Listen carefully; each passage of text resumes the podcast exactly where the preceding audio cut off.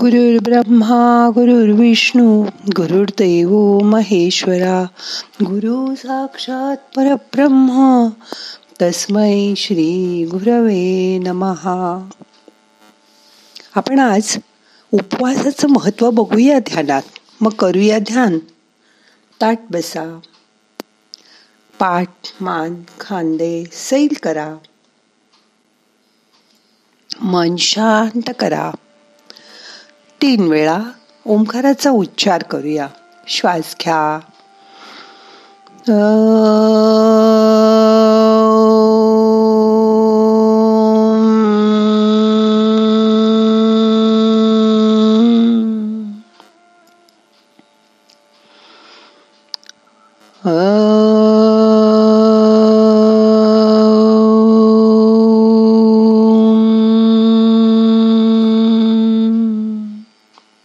अजून एकदा.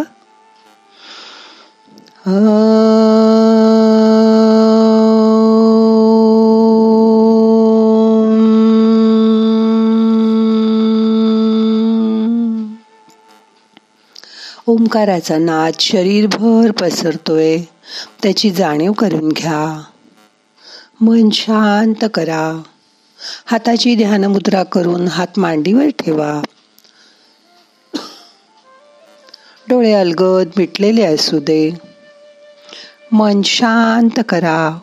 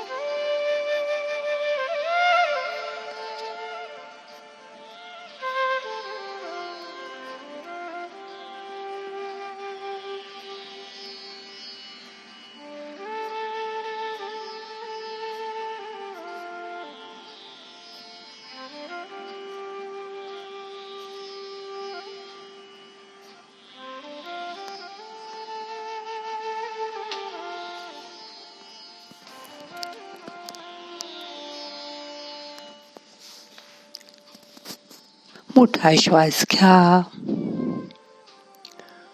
सावकाश सोडा.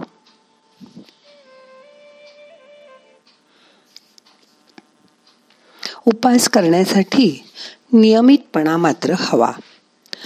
आजकाल वजन कमी करण्यासाठी खूप लोक उपास करतात. पण त्यावेळी ते वेडवाकडं खाऊन शरीराचा तोल मात्र बिघडवून टाकतात. आठवड्यातून एक दिवस ठरवलात मग तो तुमच्या सोयीनुसार ठरवा. ज्या दिवशी जास्त दगदग किंवा कामाची गडबड नसेल तो दिवस. मग तुम्हाला आठवण ठेवायला नको. समजा तुम्ही मंगळवार गुरुवार असा कुठलाही वार करायचा ठरवलात तर त्या दिवशी तुम्हाला आपोआप आठवण होईल. आणि त्या दिवशी उपास करायचा म्हणजे आहार संतुलित करायचा. समजा आहार एका विशिष्ट वेळी घ्यायचा. सोळा बाय आठ. या प्रमाणात आहार घ्या. यामध्ये दिवसातील आठ तासात तुम्ही तुमचं जेवण केव्हाही घेऊ शकता. आणि उरलेले सोळा तास उपास करा. या सोळा तासात तुम्ही काही खाऊ नये असं पण नाही. त्यावेळेत तुम्ही ग्रीन टी ब्लॅक टी चहा पण कमी दूध साखर घातलेला पातळ घेऊ शकता.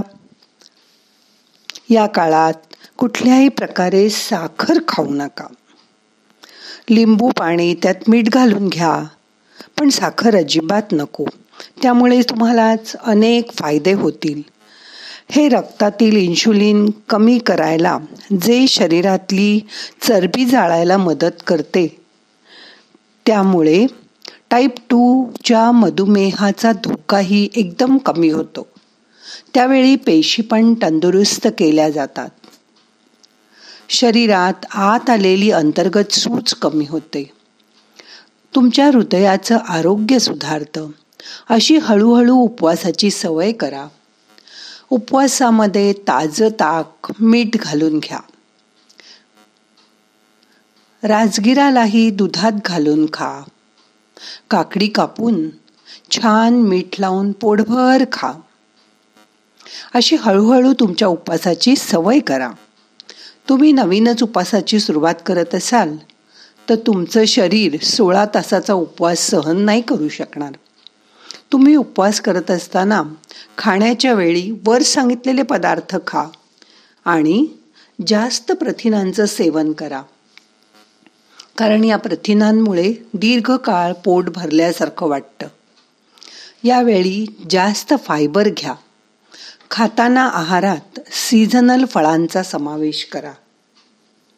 आता कलिंगड मिळतं टरबूज मिळतं ही सगळी फळं तुम्हाला खाता येतील. फळातली साखर आपल्याला त्रास देत नाही. त्यामुळे तुमच्या रक्तातील साखरेची पातळी संतुलित ठेवण्यास मदत होईल. आणि तुम्हाला बद्धकोष्ठता पण होणार नाही. या दिवशी आहारात पुरेसं मीठ ठेवा. नाहीतर शरीराची सोडियमची पातळी कमी होते. तसं मात्र होऊ देऊ नका. मोठा श्वास घ्या. सावकाश सोडा. मन शांत करा. उपास करताना आपल्या शरीरातील इलेक्ट्रोलाइट्स कमी होतात ज्यामुळे सुस्ती किंवा झोप येऊ शकते. म्हणून आरामाच्या दिवशीच उपास करा. त्यावेळी लिंबू पाणी मीठ टाकून किंवा सैंधव मीठ टाकून घ्या. असा उपास नक्कीच तुमचं शरीर आतून बाहेरून स्वच्छ करेल. तुम्हाला उपयोगी पडेल. चुकून सुद्धा त्या दिवशी साबुदाणा खिचडी साबुदाणा वडे बटाटा वेफर असं काही बाई खात बसू नका. त्यामुळे तुमचं उपवासाचं उद्दिष्टच साध्य होणार नाही. आणि ज्या वारी उपास करताय त्या वारीच्या देवळात जायचा प्रघात करा. समजा गुरुवार असेल तर दत्ताचं देऊळ शोधून ठेवा. चालत चालत तिथे जाऊन या. मंगळवार करत असाल तर देवीचं देऊळ शोधा. तिथे चालत चालत जाऊन या. शंकराचा उपास करत असाल सोमवार. तर शंकराच्या देवळात चालत जाऊन या. त्या देवळात गेल्यानंतर पाच मिनटं त्या देवासमोर शांत बसा. डोळे मिटून तिथली शांतता तिथली पॉझिटिव्ह एनर्जी तुमच्या शरीरात भरून घ्या. उपवासाचा अर्थच मुळे असा आहे की उप म्हणजे जवळ आणि वास म्हणजे राहणे. मग जवळ कोणाच्या राहायचं? तर ज्या उपास्य देवतेसाठी हा उपवास आपण ठेवला आहे त्या देवाजवळ राहायचा प्रयत्न करा. तसे तर घरी पण देव असतात. पण ही जी पॉझिटिव्ह एनर्जी तुम्हाला देवळात गेल्यावर मिळते ती तिथेच जाऊन मिळणार आहे. म्हणून त्या ठिकाणी जाऊन पाच मिनटं शांत बसायचा प्रघात करा. आणि असं आठवड्यातनं एकदा केल्यावर बघा तुमचं मन किती शांत राहील. करून तर बघा. तुमच्या घराजवळचं देऊळ नक्की करा. म्हणजे तुमचं दर आठवड्यात तिथे जाणं होत राहील. आणि हे जाताना गाडी स्कूटर सायकल काही वापरू नका. दोन्ही पायांनी चालत चालत देवापर्यंत जा. देव तुमची वाटच बघतोय. मग बघाल न करून जमेल तुम्हाला. तुमचा उपवासाचं उद्दिष्ट पण साध्य होईल आणि तुमची तब्येतही चांगली राहील. मग बघणार ना करून असा उपास बघा नक्की जमेल तुम्हाला. आता दोन मिनटं शांत बसा. आणि आतापर्यंत उपवासाचं जे महत्त्व ऐकलं ते आपल्या मनापर्यंत न्यायचा प्रयत्न करा.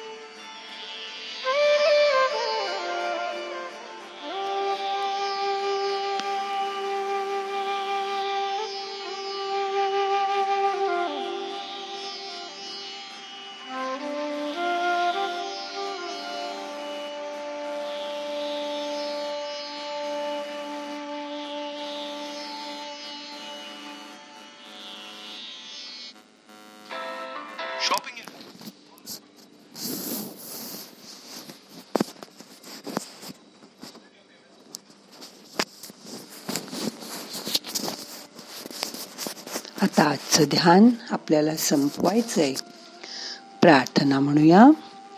नाहम करता हरि करता हरि करता हि केवलम. ओम शांती शांती शांती.